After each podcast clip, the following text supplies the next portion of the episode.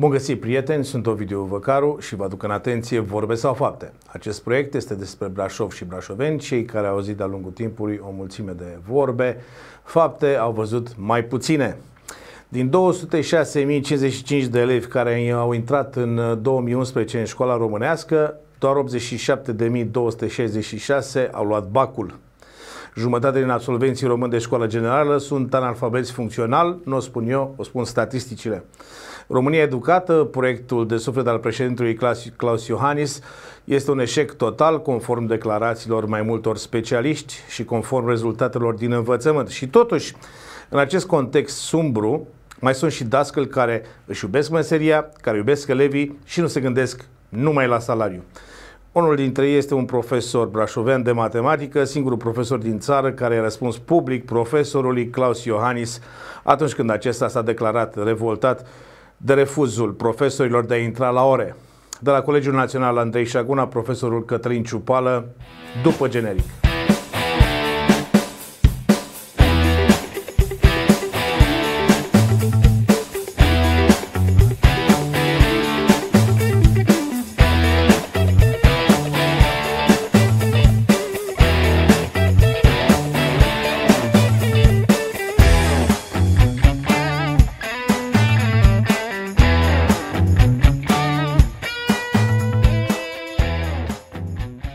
Găsit, uh, domnule profesor. Sunteți uh, profesor Merito 2020. Citez, fiind recunoscut pentru metodele inovative la care recurge, dar și pentru faptul că două treimi dintre elevii săi ajung să fie admiși la universități internaționale. Declarați dumneavoastră atunci, pe termen lung, după ce trece pandemia, tu trebuie să schimbi modul de a preda. Pentru că dacă nu schimbi modul de a preda, ai pierdut clasa. Eu nu mai aștept de la minister să facă ceva util. Bună seara, bine v-am găsit. Așa e? Uh, da, pot să zic că nu am mari pretenții de la, din partea Ministerului, cu tot ce presupune Ministerul, cu toate subordonatele. Uh, nu am mari pretenții să facă ceva foarte util. Uh, am mai multe motive. În primul rând, uh, sunt foarte mulți oameni care sunt de bună credință, dar pur și simplu sunt rupți de școala propriu-zisă. De bună credință oameni unde? Minister? În minister, da, da, da. Și fiind rupți de școală, practic nu știu ce decizii corecte, coerente și bune să ia. Și din păcate am eu vagă impresie că consilierii din zona respectivă nu sunt chiar de top național sau de top mondial mai mm-hmm. cum ar fi de dorit. Pentru că dacă ți niște consilieri buni, uh, pur și simplu tu nu trebuie să știi multe lucruri, tu ca ministru. Tu ca ministru sau tu ca secretar de stat, director sau așa mai departe, nu trebuie să știi foarte multe lucruri pentru că ceilalți uh, se specializează pe anumite domenii. Deci, uh, una peste alta am văzut o oarecare rigiditate uh, și, din păcate, asta are repercusiuni. Da. Haideți că vorbim despre da. repercusiuni. Am structurat cumva emisiunea foarte greu, foarte multe informații despre dumneavoastră. Din 2021 sunteți cavaler al lui Iohannis. Pardon. Cavaler al Ordinului pentru Învățământ nu, Ordinul pentru Învățământ în grad de, în grad de cavaler. Va da. decura domnul președinte. Uh, și spunea atunci doamna actual ministru Deca despre profesori decorați că au făcut minuni în școli în ultimii doi ani pandemii, sprijinind mii de copii să continue educația, fie prin măsuri de creștere a participării, fie prin sprijin, măsuri corecte pentru desegregare, fie prin dezvoltarea de noi pedagogii, inclusiv digitale, fie prin stimularea educației timpurii sau a competen- competențelor civice. Uh, dumneavoastră vă încadrați la noi pedagogii? Inclusiv cred digital, că, da? Cred că da, mai degrabă pe acolo, că am norocul să lucrez la o școală foarte, foarte bună, cu copii grozavi uh, și cred că mai degrabă mă încadrez acolo la digital. A, așa. Spunea tot doamna ministru, laureații, laureații sunt exponențe profesorilor care învață continuu, inovează, își duc practicile mai departe în afara claselor lor și răspândesc educație de calitate acolo unde nu există acces la aceasta. La dumneavoastră nu e cazul. Accesul la Șaguna este, mă rog, e restricționat de medii și de competențe, dar ce ați făcut dumneavoastră de ați luat uh, acest ordin de va, va premia domnul Iohannis. Și o să revenim la ce ați comentat noastră, dar mai târziu. Da, puțin. da, da. da. Uh, acum, nu știu cum să... Cum v-a găsit? Sincer, nu știu. Chiar uh, am eu niște vagi bănuiele așa, dar nefiind sigur, chiar nu... Deci v-a sunat cineva pe fix și v-a zis, domnul Ciupală, vrem să vă facem cavaler. Uh, da, aia chiar s-a întâmplat. Dacă se poate să vin în data de 1 decembrie, la ora, nu știu, 10, să fiu acolo cu o săptămână înainte. Dar v-a zis de ce? Uh, n- da, mi-a zis pentru inovații în învățământ, da, ce ați citit și dumneavoastră. Și cred că era un cineva din consilieri, nu, nu, nu consilier de stat sau cum se numesc, ci de pe la secretariat, de acolo. La doamna președinție. Da, da, da, foarte amabilă. Sunteți cavaler, nu mi-a venit să cred. Ah, bine, nu sunt cavaler, dar mă rog, am Da. fost propus, da. E o onoare pentru mine, e o, o recunoaștere a faptului că atunci, în 2021, când am fost, uh, când am fost uh, la București, uh, erau deja aproape 2 ani de când uh, lansasem o platformă internă a școlii cu o Maths and Science. da. Nu, a- a- au fost mai multe proiecte științescu. Prima dată a fost un Maths and Science, în care în, în, împreună cu colegii mei am făcut, uh, uh, am vrut să facem un nou mod de a face școală. Laborator inter- Da. interdisciplinar de matematică și științe. Științe, da. Și după aia a fost un alt proiect științesc cu laboratorul VR, uh, în care iarăși am câștigat o finanțare foarte frumoasă, uh, în care am vrut să Povestiți-mi despre Maths and Science și de VR. Păi primul, uh, primul proiect pe care l-am, uh, l-am uh, am câștigat finanțare, ca să spun așa, nu pot să zic că e un câștig, e, am obținut finanțare. Uh, noi ne-am gândit, măi, hai să facem cumva matematica mai atractivă, uh, în special pe zona de gimnaziu, dar și de liceu. Și ne-am gândit să depunem un proiect cu finanțare externă, pentru că una peste alta nimeni nu prea îți dă bani pe matematică dacă nu... Nimeni nu-ți dă bani pentru învățământ, așa decât din surse private și uh, cei de la Fundația Comunitară Brașov au zis că e un proiect bun, am obținut finanțare, am făcut tot felul de chestii. Ce chestii? Uh, construcții de corpuri geometrice, de-astea cu mânuța pentru copiii de gimnaziu, pur și simplu i-am pus să facă piramide, uh, am făcut uh, un canal de YouTube cu vreo 100 și ceva de filme pentru matematică în care explicam problemele. Rezolvarea problemelor. Da, da, da, Exact. exact. da, anumite probleme. Acolo a fost o chestie în care mi-am dat seama pentru prima dată că dacă pui un copil să explice o problemă într-un minut și jumătate, de fapt, el nu numai că la final, după ce a făcut filmul, va ști să rezolve problema respectivă foarte bine, dar își, uh, sunt mult mai multe lucruri implicate acolo. De exemplu, ca să facă un, un film de tip TikTok, da? de un minut și jumătate în care explici o problemă, uh, tu de fapt așa trebuie să-ți faci o strategie de lucru, trebuie să-ți pui o cameră bună, un sunet bun, uh, pentru că altfel trebuie să faci duble și să se tot repete. Uh, după aia trebuie să-ți faci discursul, astfel încât să te îngatrezi o problemă mai lunguță de într-un minut jumate. Uh, există tendința de a lungi explicația inutil și practic tot uh, micșorând acest uh, interval, prima dată o problemă se făcea cam în 7-8 minute și după aia au ajuns la un minut și un sfert, să zicem. Asta înseamnă că elimini tot ce este inutil în explicații și practic prin acest proces cognitiv ție ți se limpezesc mult mai multe lucruri. Deci este o tehnică, să spunem, de a-i pune pe copii să învețe, uh, foarte faină, uh, pe care poate face oricine, absolut oricine din, uh, din învățământ. Pur și simplu îi zici, uite, explică problema aceasta într-un minut sau într-un minut jumate. Și el va trebui să-și facă toată chestia aceasta de care v-am povestit. Dacă nu, doi, Nu. Dacă nu, nu. Na, asta e, nu ți-ai făcut tema, dar nu înseamnă doi. Eu, nu- eu nu sunt de părere că trebuie să dai o notă proastă pe temă nefăcută. Totdeauna am fost convins și sunt convins că notele se dau pe cunoștințe, nu pe teme. revenim Da. și la teme, că am acolo, am o grămadă de întrebări. Așa. A, tot despre dumneavoastră, dumneavoastră spuneați, eu sunt plătit de statul român ca să învăț pe elevi, nu ca să învăț pe elevi, ci ca să le explic cât pot eu de bine, ca ei să înțeleagă și să învețe. Da, actul de învățare este unilateral. Adică, Adică doar eu învăț. Dacă dumneavoastră îmi explicați ceva, doar îmi explicați, dar nu mă învățați. eu învăț, creierul meu învață. Modul meu de a percepe lucrurile din toată lumea aceasta mă fac pe mine ca eu să învăț.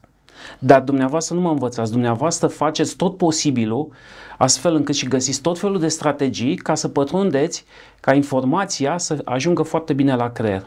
Asta deci ești un profesor bun. Uh, da, ca să... Da, am pretenția că sunt bunice. Nu, da, nu vorbeam de dumneavoastră, vorbeam da. la modul general. Am înțeles, da, da, da. Uh, dacă ești bun, știi să îți adopți strategia de explicații și de a ajunge la nivelul lui de a înțelege uh, încer- sau măcar încerci.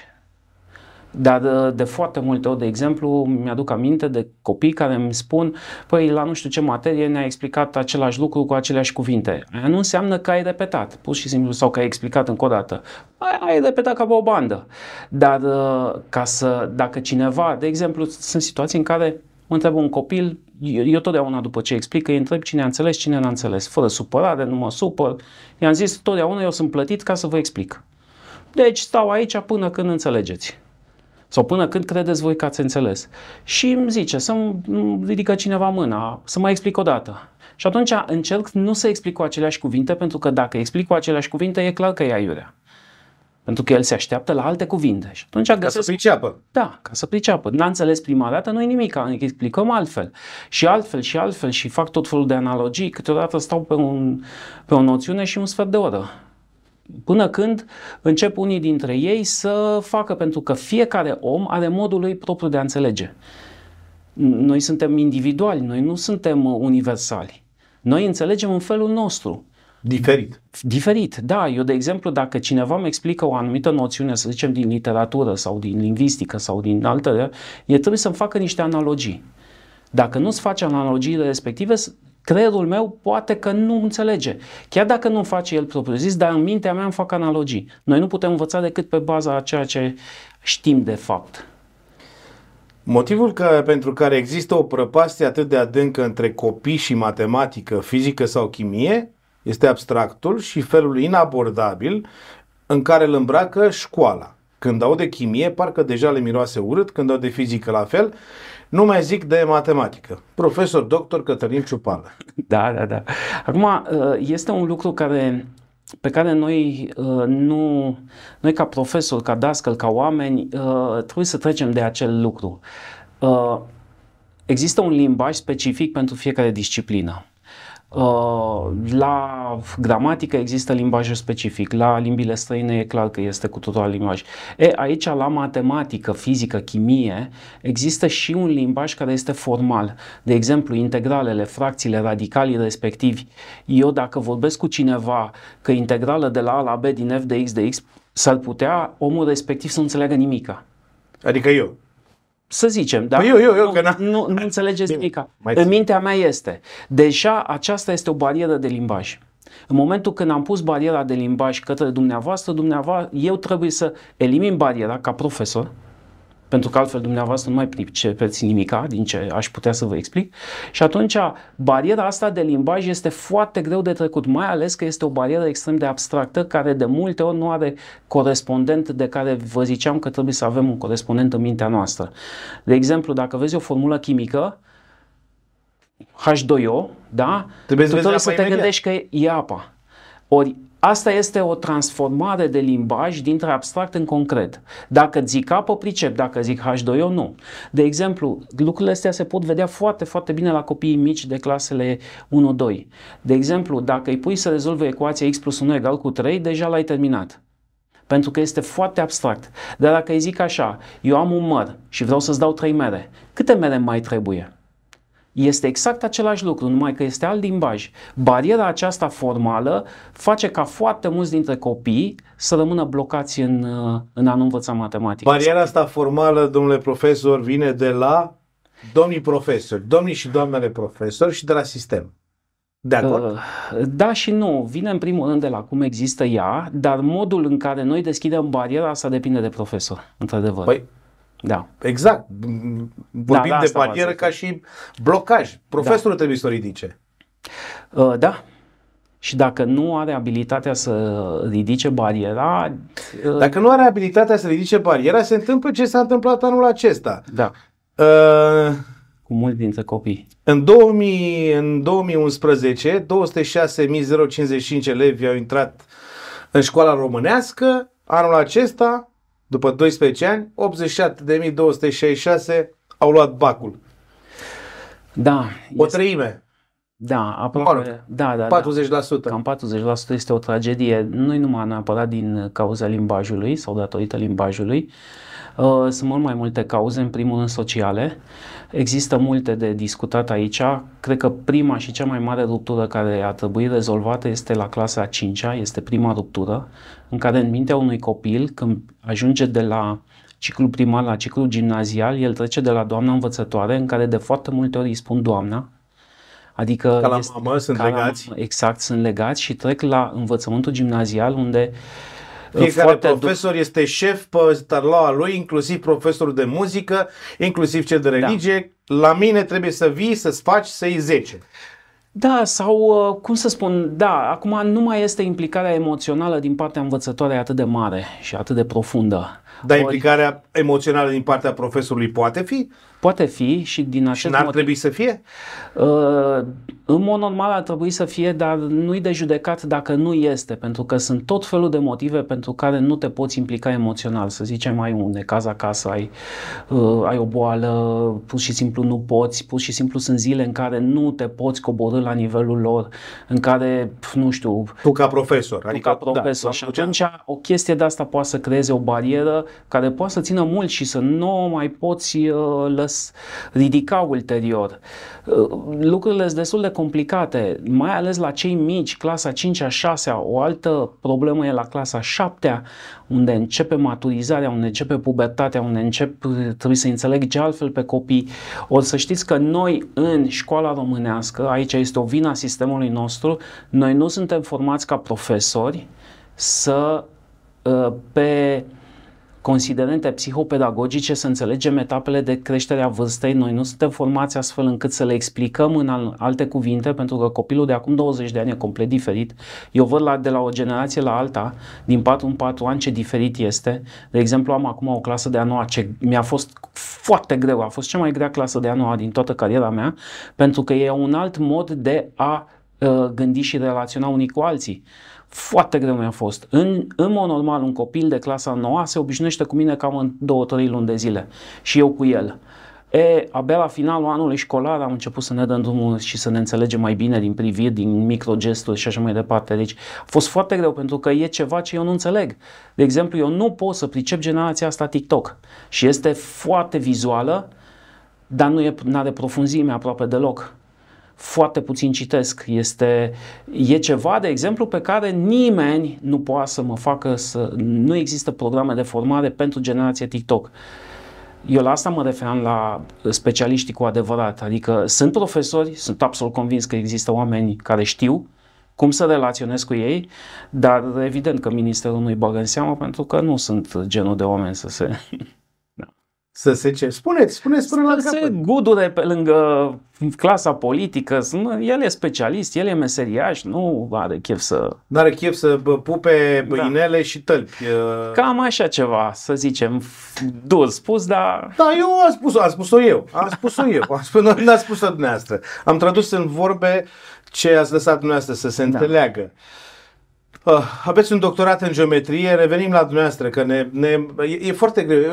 Este o emisiune foarte grea, pentru că sunt atât Văd. de multe de vorbit și... Uh, și întrebările dificile. Da, și nu știu, nu știu pe unde să uh, uh, merg ca să privitorul să, să fie alături de noi. Doctorat în geometrie, sunteți doctor în geometrie? Doamne ferește. Fata noastră este student la Oxford? Nu, uh, Ana, Ana a intrat la Oxford, a, a fost admisă acum trei ani de zile la uh, câteva universități de top mondial, una e Oxford, cealaltă e Imperial, acum este student în anul 3 la Imperial College, da, pe matematică. Tot ce ați făcut? Nu am făcut nimic. Eu sunt de părere că omul trebuie să se dezvolte după cum își dorește, pentru că este cumplit de greu pentru un om să nu facă ce-i place. ce-i place. Pentru că dacă faci ce-ți place, de fapt, e ca și cum nici nu te duce la muncă. De exemplu, pe mine mă obosește școala doar în mod fizic, dar de multe ori nu vin remontat de la școală. Fac ce-mi place Deci eu fac ce-mi place. Și ce ați făcut fetei de... Nu am făcut nimic, a pus și simplu... A băgat etapate în ea să ajungă la Oxford și la Imperial. Da, da, da, să știți că, uh, deci în primul rând, uh, trebuie să nu neg, am avut o strategie pe termen foarte lung. Deci uh, când erau uh, fetele mici în ciclu primar, Uh, m-am gândit, eram așa, ce să fac astfel încât când ajung la școală, speram să ajungă la Șaguna, când ajung la școală să se fi deja creat un cadru care să, doar să intri în el, iar cadrul respectiv să te ajute să te dezvolți singur. Și atunci, din 2012, am făcut niște concursuri interne și un club de matematică în interiorul școlii și concursurile astea interne... Time. Da, și Tournament Young Mathematicians. Exact. Deci este un concurs de dezbatere pe echipe, dar ca să poți să faci și să ajungă la maturitate, trebuie să te ții de copii, să lucrezi cu ei, să tragi de ei, haideți, haideți, haideți, până prin gustul. Și după aia, din, uh, din concursul acesta știm, noi ne selectăm 4-5 uh, elevi care merg la turneul internațional. Știm de... în românește da, știm, uh, e de la Shaguna. Shaguna Tournament of Young. Și celălalt este team. Da. International Tournament of da. Mathematicians. Deci, practic, din 2012-2013 am crescut acest club de mate, astfel încât când a ajuns Ana în școală în 2009, în, uh, în uh, liceu 2019, stați așa, a terminat da. în 2020, deci a ajuns în 2016, a, acolo, deja concursul era maturizat, și atunci ea a intrat aproape direct, uh, fiind foarte bună la mate, că se calificase la câteva naționale, a intrat într-un fel de malaxor în care ceilalți te trag, ceilalți te ajută. Prin uh, discuții informale pe culoar din concursuri, olimpiade. Eu am insistat totdeauna să mergem la concursul de matematică ca să se dezvolte armonios copilul, nu ca să obțină rezultate. Orice copil. Orice copil care își dorește, da. Care își dorește. Niciodată n-am pus barieră. Niciodată. Oricât știam că cineva nu are șanse pentru că n-a muncit, dar am zis nu. El trebuie să învețe și să vadă din experiență că e bun, că nu e bun, că mai are de învățat, ce mai trebuie să învețe. Ori intrând într-un, uh, într-un grup de colegi de la ei învață mai bine. Psihologic învață mai bine de la unul la altul decât de la, un, de la mine la... Matematică? Și Sau? matematică, și fizică, și chimie, și orice, și teatru, și orice. Ei învață mai bine de la unul la altul, între copii. Și atunci am crescut chestia aceasta, ea a ajuns, a dat uh, examen, a ajuns la Oxford, din păcate a fost o problemă, îi trebuia nouă la rămână și a luat 880, dar acum este foarte bine la Imperial, deci e, e cu totul și cu totul altă, altă lume.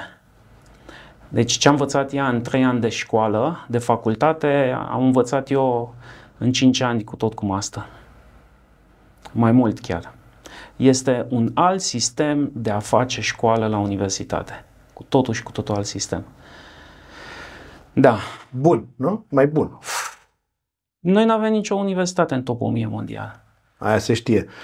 Uh, înapoi la dumneavoastră, da. doctor în geometrie, de ce geometrie, de ce nu trigonometrie, de ce nu algebră, de ce nu... Acum uh, trebuie să dau un pic din casă.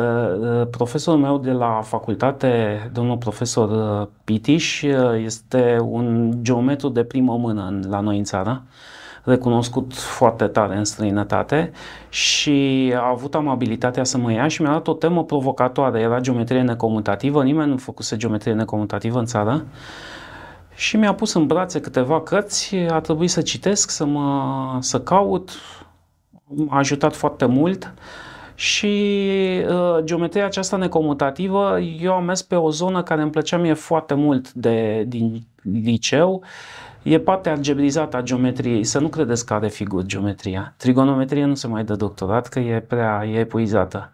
De da, două, s-a terminat. Da, s-a terminat trigonometria, s-a epuizat, nu mai descoperi nimic. Gata, m-ați, m-ați terminat cu datele despre... Sunteți un om deosebit? Umblați cu bicicleta? Aveți un Porsche în garaj? Nu. Nu, nu, nu. nu. Umblu Umblați cu, bici... cu bicicleta? Umblu cu bicicleta, iarnă, vară, ploaie, ninsoare, soare. Când? Ieri, alaltă ieri am fost pe Transfăgărășanu cu bicicleta, am aprins o ploaie până sus de două ore, am urcat. Adică v-ați dus cu trenul până la... M-am dus cu mașina, am lăsat mașina într-o parcare și de acolo am urcat cu bicicleta până la Bâlea Lac. Și A fost foarte fain, chiar dacă a plouat. S-a dus zăpada? Uh, mai sunt câteva petice de zăpadă. Dar e spectaculos drumul, e ceva unic. Da, evident. E... Evident. Urși? Uh, n-am văzut, uh, speram să nu văd, că... Bicicleta nu prea nu, cursul, da? Nu prea fugi de urs. Da, da. Mai ales dacă ești la deal. Dascăl sau profesor? Nu știu, cred că profesor. Nu văd care e diferența. Nu-mi dau seama. Haideți să vă spun eu. Cred că dascălul este, mă rog, viziunea mea, cred că dascălul este acea persoană care pune suflet în clasa 5-a, în toate situațiile, sau atunci când poate, profesorul este cel care este plătit ca să, care are o meserie și dacă poate învață pe copii, dacă nu, nu. A, atunci dascăl. Da, da, deci chiar, chiar mie îmi pasă să... Pentru că scopul meu și zic și cred chestia asta este să le explic și să știți că în ultima perioadă mi-am dat seama că scopul meu este să le formez un tip de gândire. Asta e cel mai greu de făcut.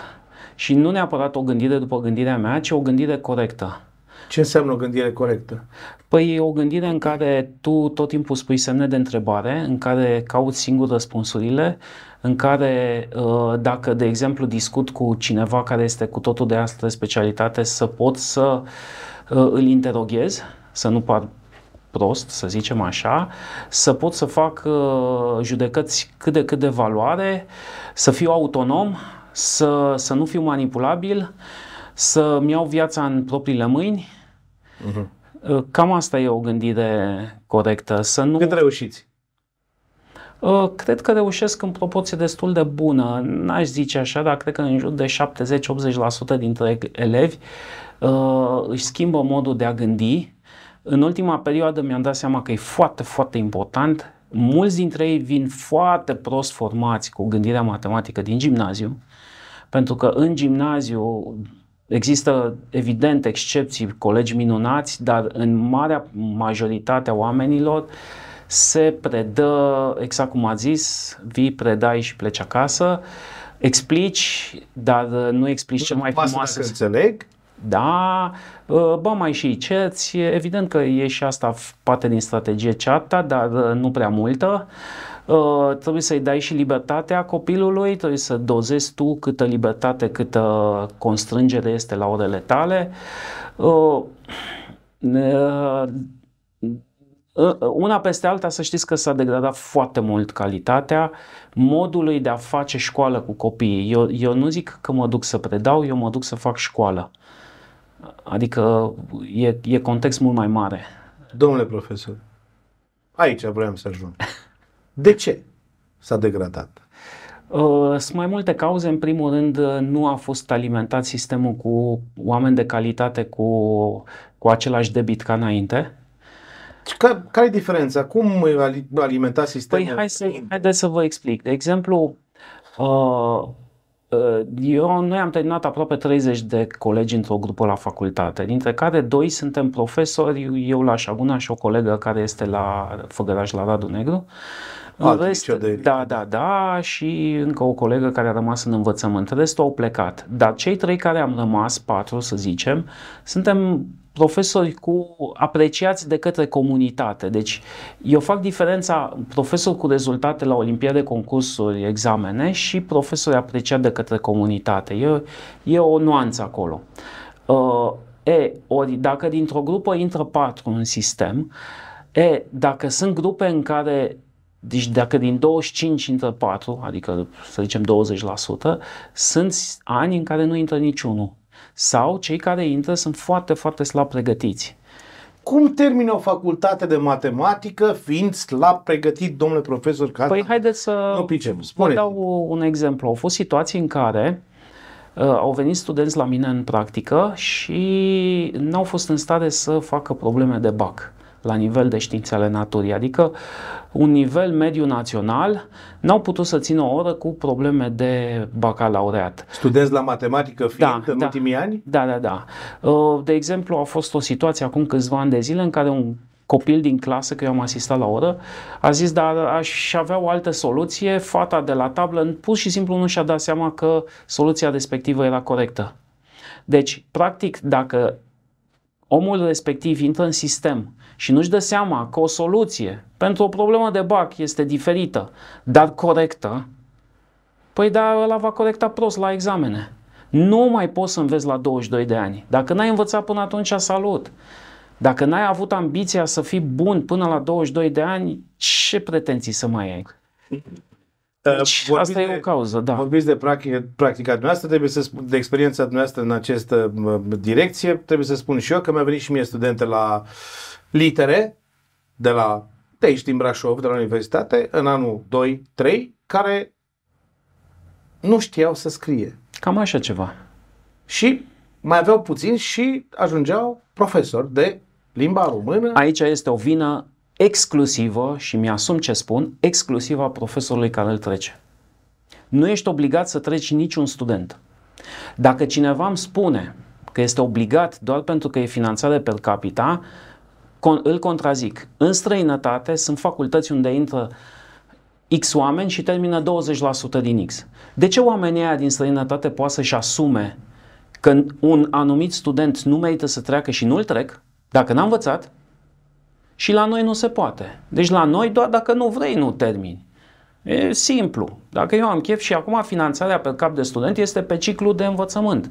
Nu este pe an de număr de studenți. Adică au intrat, s-au finanțat 20 de locuri, au intrat 20 de studenți, până la finalul anului 3 se, se fac, finanțează 20 de locuri, chiar dacă au rămas 13 la final. Sper să nu mă înșel, dar nu cred. Parcă nu am citit că s-a, s-a schimbat. Deci aici este vina exclusivă a profesorului și presiunea sistemului, că este un sistem al, există un sistem al nulităților în care, exact cum vedem noi de multe ori în clasa politică, că nu suntem mulțumiți de rezultatele ei, la fel există la alt nivel nulități în zona învățământului universitar, preuniversitar, uh, uh, peste tot. Există un sistem și te trage în jos.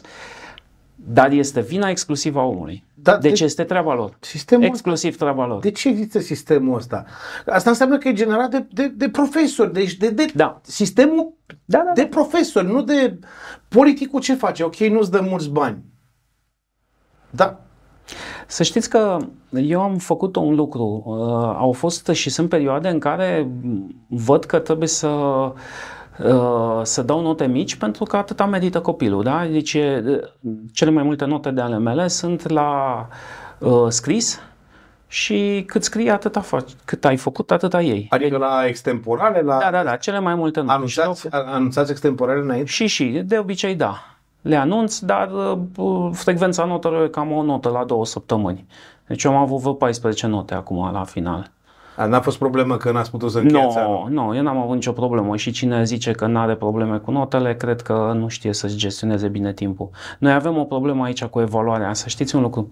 Uh, sunt studii care spun că eu dacă predau două ore sau predau o oră și le evaluez imediat în ora următoare din ce am predat, fără notă, evaluarea nu înseamnă neapărat notare, versus îl las să învețe o oră și îl mai las încă două zile să învețe, teoretic același lucru, cele mai bune rezultate la învățare sunt cele în care sunt, a fost evaluarea imediat după. De ce? Pentru că evaluarea presupune mult mai mult decât o verificare de cunoștințe, presupune faptul că în creierul omului se pretrec tot felul de conexiuni între ce a învățat, relații și așa mai departe, caută, vede ce merge, ce se potrivește, ce nu se potrivește și așa mai departe. Deci eu de foarte multe ori dau teste rapide, aproape săptămânal dau teste, pentru că știu că evaluarea e extrem de importantă. Ori noi de multe ori, ca profesor, ca dascăl, ne fură predatul pentru că e o materie destul de încărcată și atunci te fură predatul versus în detrimentul uh,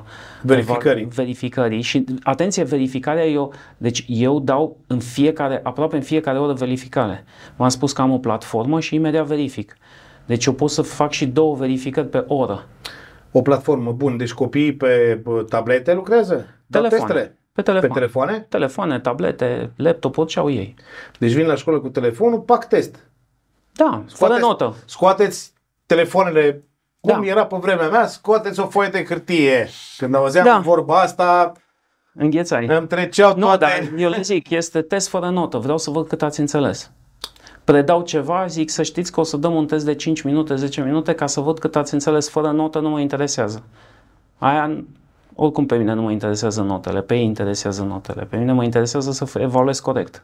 Da, sunteți dur? Lăsați corigenți, repetenți? Dacă merită, da.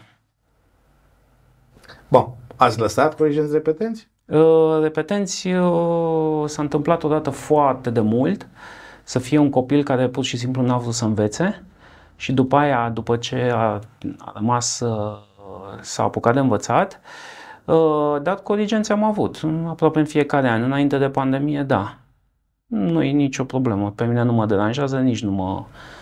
Este, este o, o strângere de inimă pentru că sunt mulți copii care văd corigența un eșec, dar de fapt nu este un eșec, este o oportunitate ca să înveți peste vară. Pentru că să știți un lucru, de exemplu, o, o, să, o să, acum o să iau o clasă de a noua. Cei mai mulți elevi care sunt acum clasa 8 se relaxează total. Este absolut normal.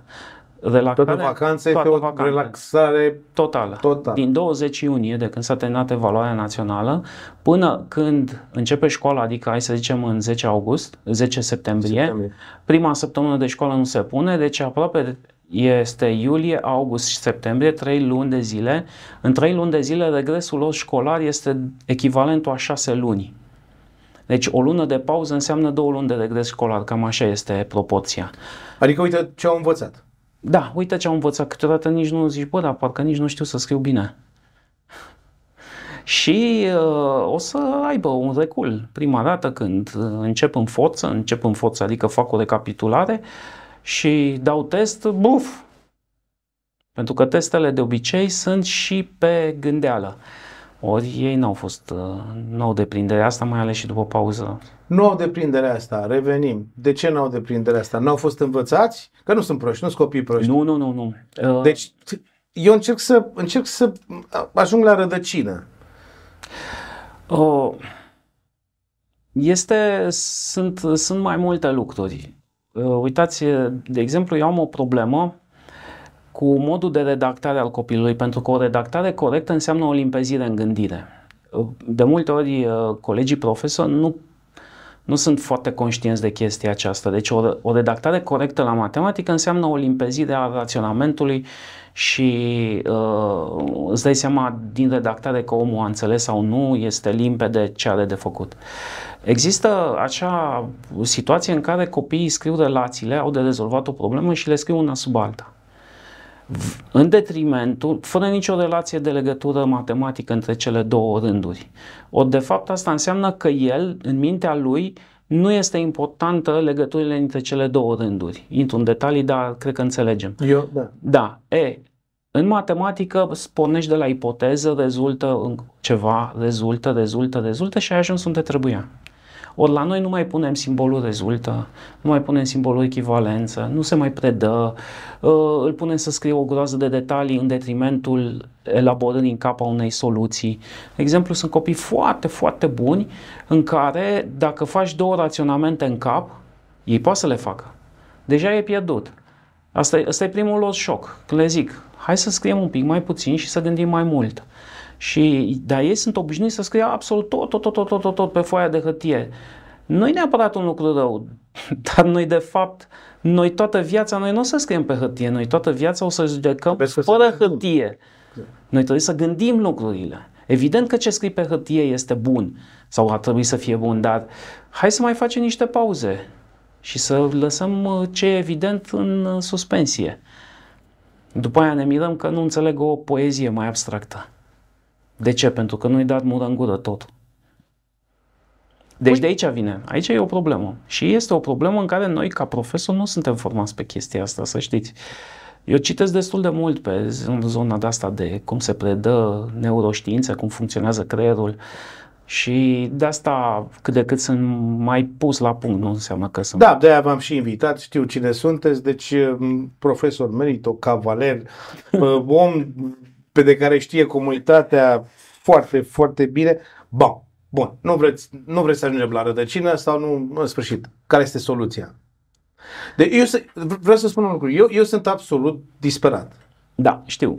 Uh, cred, adică cred și cred că foarte mulți dintre părinți sunt disperați, mai ales că acum sunt uh, multe situații în care s-au afișat rezultatele de la contestații la evaluare națională și diferențe mari și da, evident exact. un profesor sau un părinte, nu un profesor, un părinte se întreabă, băi, dar ce, ce Dumnezeu? Fimio a făcut de la 9.20 a sărit la 9.90 sau de la 8.50 a sărit la 9.80 exact sau de la asta era... 9.50 a scăzut la 8.50. Adică exact asta era întrebarea mea în ziarul de astăzi Cine corectează aceste lucruri? Cine se joacă, cine se joacă cu viitorul acestor copii? Pentru că foarte puțini părinți și-au asumat să depună contestații de frica faptului că da. acolo se spune, a, vezi că poate să și scadă. Și decât să scadă, părintele mai bine ce, băi, ok, lasă că rămâne așa. Cei care au fost curajoși, 90% au sărit, au crescut da, notele, dar fost... cum să ai un punct la matematică, domnule profesor, unde e grilă? Hai că la română mai, mai poate fi interpretabil. Cum să ai la matematică un punct diferență? Există, există, cred că cea mai mare problemă este autosuficiența profesorilor sau unor profesori.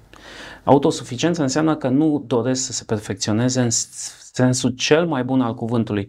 Eu fac diferența între te perfecționa și a face cursul de perfecționare. E bun.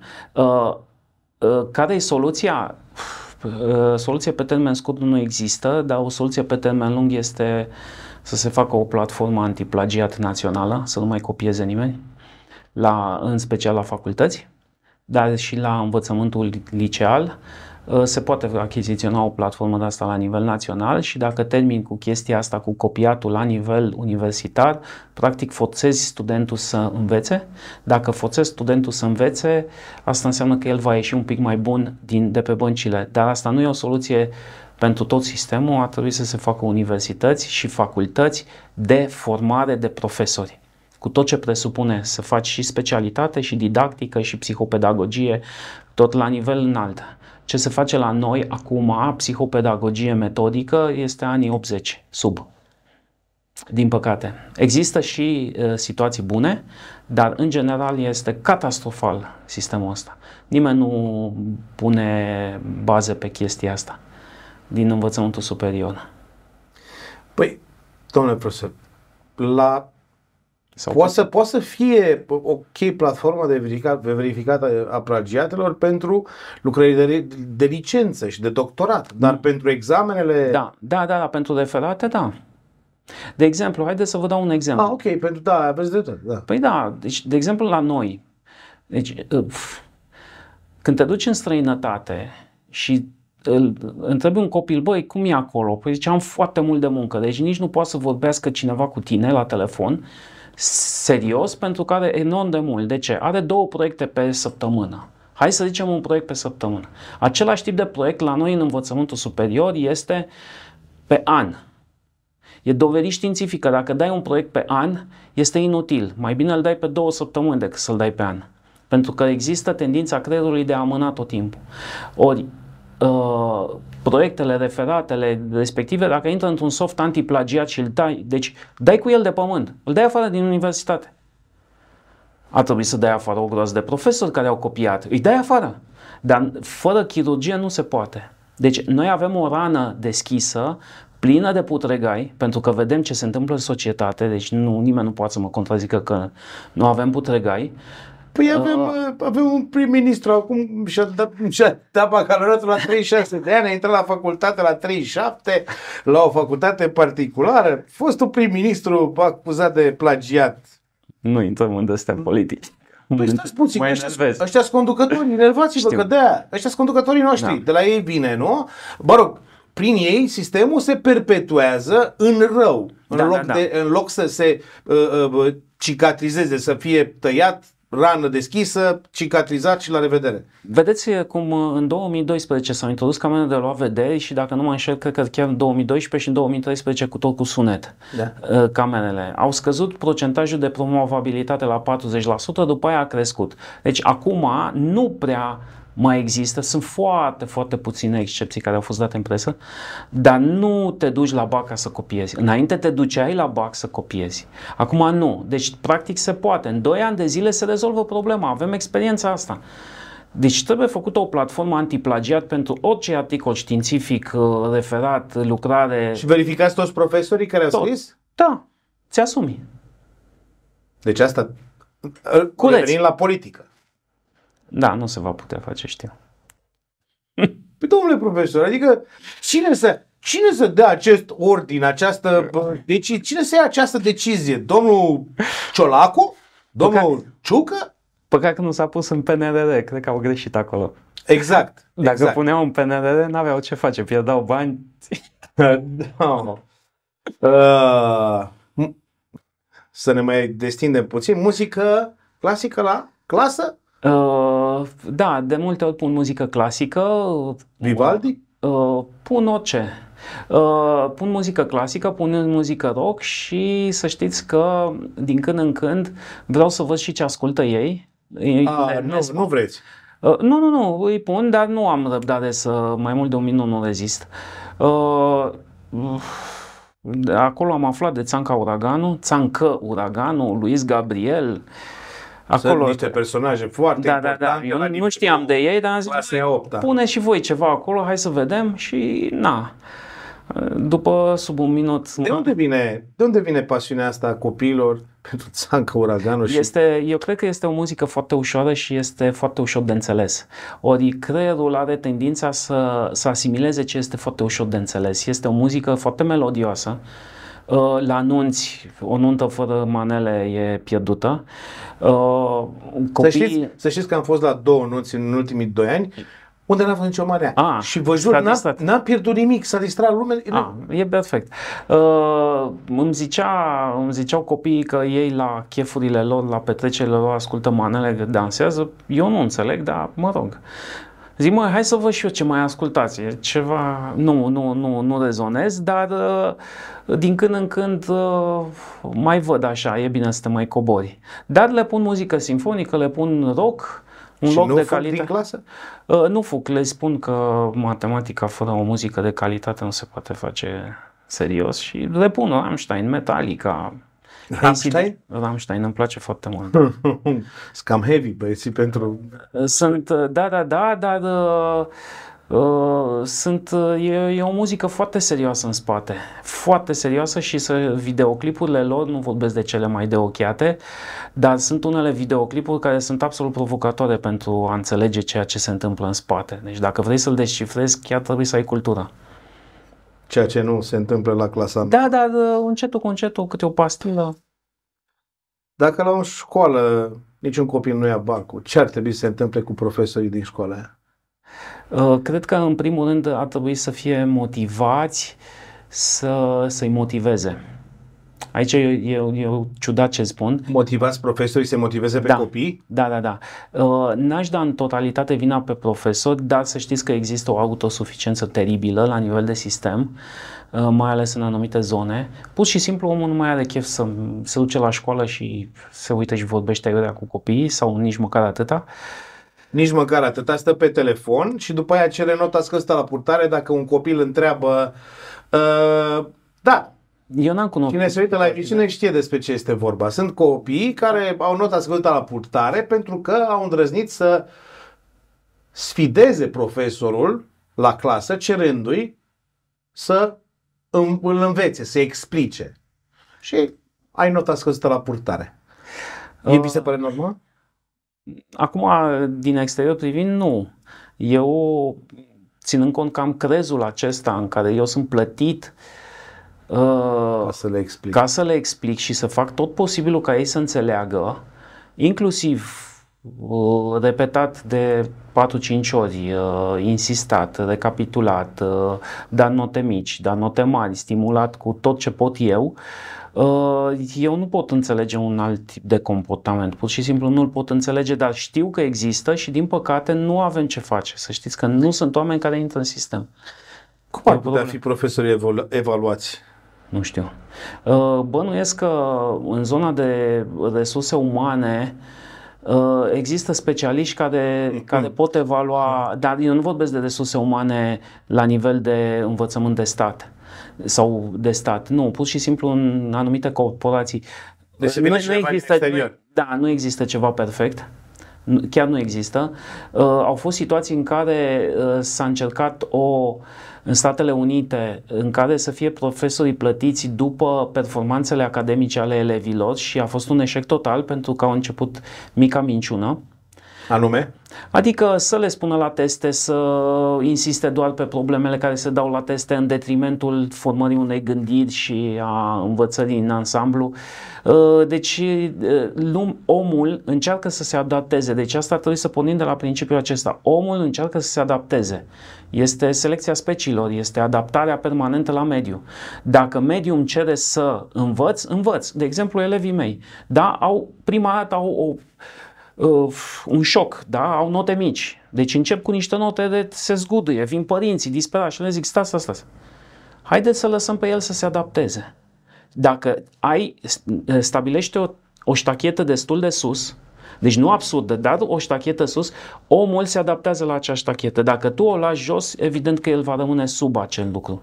Deci e modul cum Uh, cum stabilești tu stacheta? Nu neapărat a preda la nivel înalt, a face probleme de olimpiadă, nu mă refer la asta. Stacheta, prin limbaj, prin modul de comportament, prin uh, respectul față de ceilalți copii. Deci am fost, nu vă vine să credeți, am fost în inspecție acum la școala din Bod, și am văzut o colegă, profesor de matematică, care își dădea gradul al doilea, era mică de statură, subțirică, uh, ai zice că o mănâncă oamenii din comunitate, nici pe departe. Se impunea atât de frumos, vorbea cu un respect deosebit, uh, empatiza cu ei, deci era un om absolut, un dascăl foarte bun. Deci era chiar o profesoară minunată. Păcat că nu sunt oameni de aceștia. Deci în două ore mi-am dat seama și zis, ești de 10, n-ai ce, n-avem ce discuta. Numai din primele 15 minute mi-am dat seama că îi respectau și copiii respectau. Sunt absolut convins că în aceeași școală există oameni la care merg la aceeași clasă și nu sunt respectați de către copii. Deci depinde de om, e persoană fizică. Depinde de profesor. De profesor. Copiii sunt de... aceiași. Copiii sunt aceiași, dar depinde de omul din Copiii sunt aceiași. Dacă la o oră copiii înnebunesc și la o oră stau cu minți, ascultă, înțeleg, comunică... Nu-i vina copiilor. Nu e vina copiilor. Nu. E vina dascălului, care da. nu e dascăl, e profesor. Pentru că e profesor, câteodată adică e profesor atâta. plătit. Niciodată, câteodată nici atât. Deci, propuneți o platformă prin care toate lucrările profesorilor din România toate să fie trecute. Da. Unde s-a plagiat, adio. Adio. Ai plecat din sistem. Evident, un avertisment, două și gata, pa. Dar după primul avertisment lucrurile se rezolvă, să știți. Că nimeni nu are chef să-și piardă jobul prin faptul că a greșit odată. Când a copiat. Când a copiat. Păi bun, și ce? Îi dai un avertisment și ce rezolvi? Păi al a doua Dar păi l-a învățat? Păi haideți să vă dau un exemplu. Adică după, după avertisment ce ar urma? Ce ar trebui să urmeze? Nu vrei să-l dai afară. Nu. N-ai cu cine să-l înlocuiești. Da, te disciplinezi. Îl pui la, îl pui la învățat? Deci, haideți să vă dau un exemplu personal. Da? Mergeam uh, așa și am trecut de limita de viteză. M-a oprit poliția când am văzut că se termină uh, indicatorul, deci că e indicatorul de oprit, terminat 70 la oră și am văzut mașina de poliție. Nici n-a trebuit să-mi facă semn că am semnalizat. Știam clar că Aveți nu văzusem. Deci nu văzusem. M-a oprit, amendă, da, zic că mi-asum, am greșit, asta este, îmi pare rău, este vina mea. Uh, polițiștii mi-au luat actele, mi-au dat amendă și mi-au zis așa, v-am luat punctele de penalizare, dar nu v-am luat banii. Există posibilitatea da, aceasta? Da. Habar n-aveam. Eu mă și gândisem că am pierdut o căruță de bani. Dar de atunci, păi da, eu am primit un avertisment, adică cineva mi-a arătat, băi, mai ușor, fii mai atent. Acum chiar sunt mai atent. Pentru că știu sigur și este absolut normal ca data viitoare când mă prinde pentru limită de viteză sau orice altceva, dacă am greșit, să plătesc inclusiv amenda cealaltă. Adică da. îmi asum lucrul acesta, am greșit, asta e. Câți dintre copiii dumneavoastră ajung la universități de top? În principiu ajung, uh, acum e mai greu de ajuns la universități de top și vă spun și de ce, pentru că cele mai multe sunt în Marea Britanie și, și s-a închis. Și s-a închis. Uh, ultima dată 2020 a fost, au fost, uh, am avut elevi care au ajuns acolo, dar părinții își puteau permite să plătească școlarizarea, e, puh, e, e serioasă, uh, dar uh, în, uh, în partea europeană sunt destul de mulți. De exemplu, din clasa mea, unde am fost diriginte anul trecut, uh, au intrat patru copii la Computer Science la Delft, care e foarte bună, au intrat și la alte universități din, uh, din Olanda, uh, pe diferite discipline, tot așa bine, uh, cu examen, deci eu vorbesc de universități cu examen. Uh, nu cu dosar. Există și dosar, dar să știți că se mențin. Deci uh, cam 50% pleacă după primul an. Adică dispar din sistem. Da, da, da. Dintre adică copii, sunt, sunt ejectați. Int, intră 300 și nu fac față, își dau seama că nu rezistă. Cerințele sunt foarte serioase. Deci cerințele sunt chiar serioase. Trebuie să muncești să stai la bibliotecă până seara la 10. Ori la noi, bine, nu mai discutăm de noi. Dar, de ce? De, suntem aici ca să discutăm de noi. Nu, de, nu, la nu, noi nu se cere, nu, nu, nu cer. Și una este când ai, când vezi în față un profesor care îți cere mult, dar îți și explică bine. Pentru ăla dacă nu-i bun acolo, e dat afară, nimeni nu te ține în învățământul superior, în străinătate, dacă nu, uh, nu ești bun. Chiar nimeni, nu există cazuri sociale. La noi aici există. sunt, domnule profesor, aici la universități sunt... Uh, există... Ia. Există, există situații foarte bune, cunosc cazuri minunate de profesori minunați. Două până dar, trei. Uh, într-adevăr nu sunt foarte multe, dar uh, există. Numai că faptul că noi nu avem nici măcar o universitate în top 1000 uh, mondial și pe facultăți sau pe departamente sunt foarte puține în top 500 mondial, E destul de complicat. De exemplu, mă uitam la Computer Science, noi nu avem niciuna în top 50 europeană. Niciuna din țară nu este Computer Science și uh, sunt foarte buni specialiști în domeniul ăsta, dar sunt autodidacți copiii. Da, învață de Învață singuri? Da, da, nu, că la nivel superior nu mai... Pe final, Claus Iohannis, cum îndrăznește cineva să pună în pericol examenele naționale? în timpul grevei profesorilor? Răspuns. Cum îndrăzește cineva să pună în pericol viitorul unei țări punând oameni incompetenți în fruntea țării? Profesorul Cătălin Ciupară. Da, adică noi vedem clar că noi ca țară ne-am, ne-am fi putut dezvolta și sunt absolut convins de chestia aceasta mult mai bine dacă în fruntea țării am, am, am avea oameni, oameni competenți. Am dat exemplul uh, acela în care uh, domnul ministru Funeriu, dacă nu mă înșel, a introdus camere de luat Funeriu, da? Da, da, da. Uh, sper să nu greșesc pronunția. Nu, nu, nu, da? Funeriu, funeriu, nu, da, a, e variabilă da, chestia. așa. Uh, a făcut acea reformă, de fapt, o chestie de absolut bun simț, dar a insistat, foi de mine, mai dacă mai țineți minte ce a fost tocat în presă, a insistat și a fost un lucru foarte bun. Deci dacă am fi avut uh, 80% dintre miniștrii parlamentari, secretari de stat, toți oameni decidenții de calitate superioară, ca lui Funeriu? Ca și da, eu nu-l cunosc personal, dar faptul că a luat o decizie de chirurgicală, băi, nu se mai poate așa, mă face să cred că uh, știa ce zice uh, și că are valoare. Uh, am fi, avut, am fi ajuns cu totul departe. Haideți să ne imaginăm, de exemplu, ce ar fi dacă în Ucraina acum, sau când s-a pornit războiul, în fruntea țării erau oameni de alt calibru mai jos. Mai jos, mult mai jos. Corupție, fără școli. Gândiți-vă că toți miniștrii din Ucraina știu în limba engleză perfect, pentru că altfel nu se pot înțelege cu occidentali. Dacă vă uitați pe rețele sociale, domnul președintele Zelenski este actorașul, este nu name nimeni. A fost. Nu mai e actorașul, acum e respectat de către toți. De, și eu când de am... toți care înțeleg despre da, ce da, este da, vorba. Da, da, da. Deci nu de se toți. poate, asta înseamnă o țară care are, care își cultivă valorile în fruntea ei și care știu exact ce trebuie să ne uităm doar, doar la un exemplu. Pe mie îmi place teribil de mult doamna președintă Maia Sandu. Deci este un om minunat. A, a ținut discursul la Harvard. În engleză. În engleză, Și da. domnul Ciucă a avut două minute la, la West Point. Tot în engleză. Da, e, e, una e să ții discursul de final de an pentru toți absolvenții de la Harvard și alta este să ții un discurs mai restrâns, într-un cadru mai restrâns. Tot respectul pentru ceea ce face. Să știți că la nivel de reformă în învățământ, cei din Republica Moldova sunt peste noi.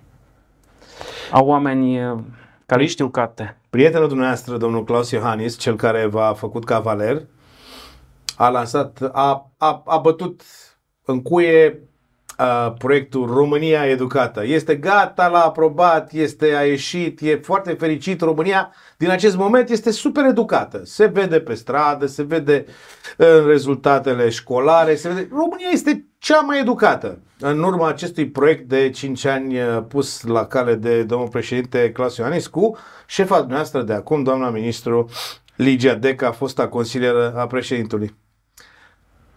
Cum vedeți noastră ca și profesor de elită învățământul românesc în urma în urma aprobării acestor extraordinare legi uh, ale învățământului care nu aduc absolut nimic esențial Sincer, eu nu mă pricep la zona legislativă, dar dacă dau, tind să dau crezare unor oameni care chiar se pricep la chestia asta. Adică, acum dau câteva exemple care îmi vin uh, domnul profesor Mircea Miclea sau domnul profesor Daniel David sau rectorul Universității București, care au avut mari rezerve legate de uh, de legile acestea ale educației. Eu chiar nu mă pricep ce înseamnă un uh, uh, un demers legislativ care se schimbă pe termen lung. Uh, dar, ce să zic, eu sunt optimist. Bazat rezervat pe ce? acum. Optimismul ăsta e bazat pe ce? Eu nu știu.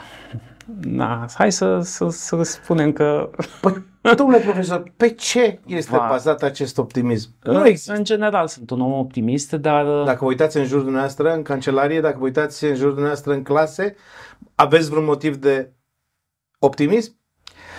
Uh, prea multe motive de optimism nu am, dar am și motive de optimism. Nu știu, văd destul de mulți copii care vin din străinătate în țară, deci am, am cel puțin cinci foști elevi care au terminat la Oxford sau UCL uh, sau la Cambridge și s-au întors în țară și profesează aici. Uh, foarte, foarte buni. E un motiv de optimism. Nu sunt foarte multe. Cu trei flori se face primăvară?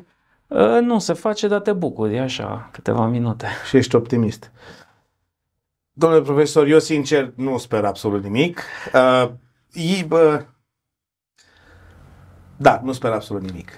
Eu știți ce sper? Eu sper că dacă să fie clasa politică suficient de înțeleaptă în care să-și dea seama că dacă este ceva de modificat în lege, să modifice în timp util.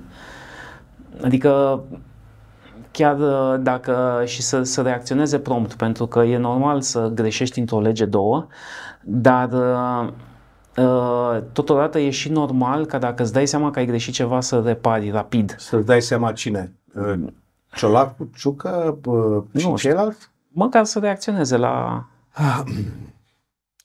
Doamne profesor, vă mulțumesc foarte mult. Cu multă plăcere. Prieteni, uh, doar fapte astăzi în emisiune, dacă ar fi mai mulți dascăli, nu profesori, dascăli în învățământul românesc, la fel ca profesor Ciupală, poate altul ar fi viitorul acestei țări. Până atunci, aflați tot ce este important uh, despre Brașov și brașoveni doar la interviurile Biz Brașov, vorbe sau fapte, produs de Croncast Media. Ne vedem pe Facebook și pe YouTube, ne auzim pe Spotify. Condica de sugestii și reclamații e pe website. Numai bine, învățați!